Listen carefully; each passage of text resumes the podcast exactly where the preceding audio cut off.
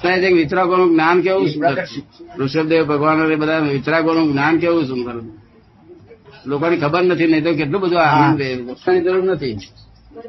શું વાત છે? ના ના આપણે સાંભળેલું છે ને દરેક અગ્નિ મકાનો બળવા મળ્યા એટલે પેલા બાવાઓ હતા બધા. એ બધા ટાટિયા નાખીને બેઠેલા ટાટિયા. ઉપર ટાટિયું ચાર દાવડા ગલી અને આવડા આવડા એ કરે ને પછી ધૂણી દગાવે ધૂણી. અને ધૂણીમાં બે ત્રણ લાકડા હોય અને ચીપીઓ હોય. બીજું કઈ સાધન હોય નહીં. નાગા બાવા. આમ ટાટિયું નાખી અને ચાર થાંભલીઓ નાખી. આટલું ઊંચું જ. ખ્યાલમાં આવે ને? તો બસો ત્રણસો બાવા બધા પડેલા. એમને પેલી આ અગ્નિ રાખવા મળી ને એટલે એમને કાઢી લીધું બધું આ કે આપણું બળી જશે. તો બધું આ કાઢી લીધું.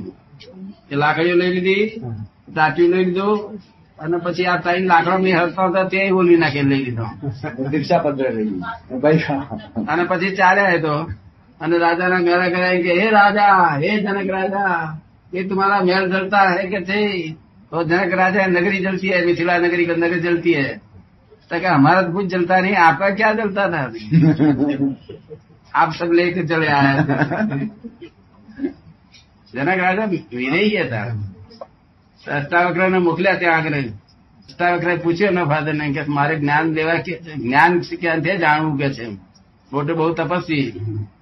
તપસ્વી બહુ ભારે એટલે ફાધરે કહ્યું કે જ્ઞાન તેમનો ફાધર જ હાલતા હતા બહુ સુંદર.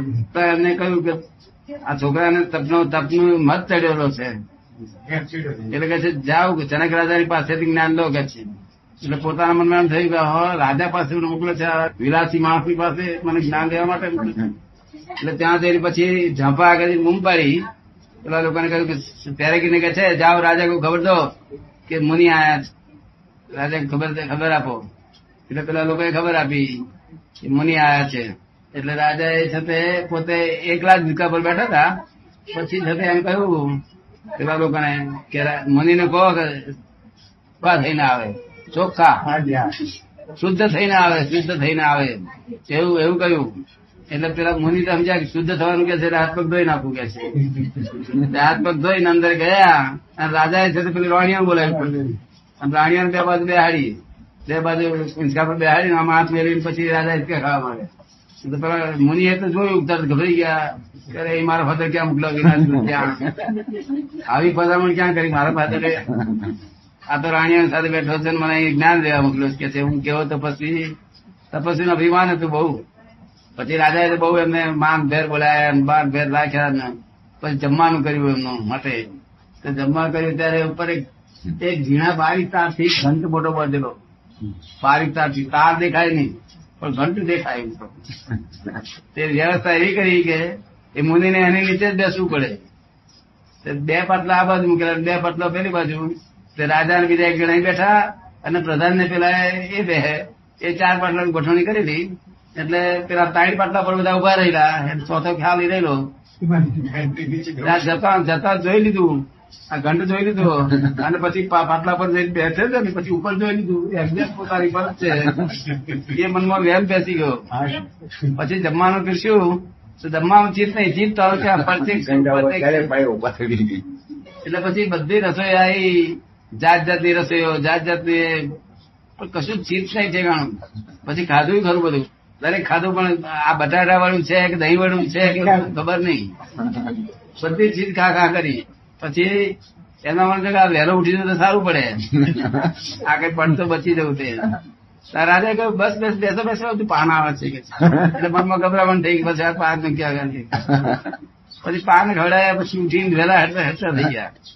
પછી રાજાએ ત્યાં આગળ ડ્રોઈંગ રૂમમાં જઈને બેઠા, ત્યારે રાજાએ કહ્યું કે મને કઈ રસોઈમાં કઈ ખરાબ તો હતું નહીં ને?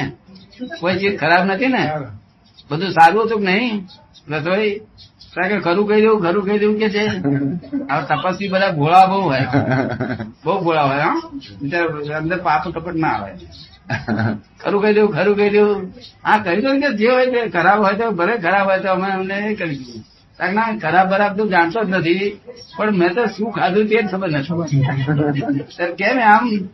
એમ કેમ પેલો મારી કઈ ઘંટ બાંધેલો હતો ને મને એમ લાગ્યું કે પડશે મારી પર એટલે મારું ચિત્ત તેનું ત્યાં જ હતું. એટલે અહીંયા ખાવાનું ચિત્ત નતું એટલે મેં ખા, શું ખાધું એ ખબર જ નથી.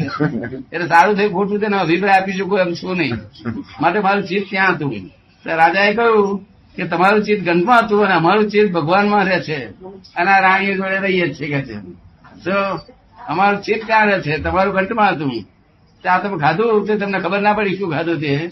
એ રીતે અમારું ચિત્ત ભગવાનમાં હોય છે ને આ બધું ભોગીએ છીએ. કઈ ખબર. તમને ખબર પડતી. એટલે ત્યાંથી સમજી ગયા કે આ ઊંચા ઊંચું જ્ઞાન જ આ છે. ત્યાંથી સમજી ગયા આ તમે આવ્યા ને? આ બે દાખલા જનક રાજાના.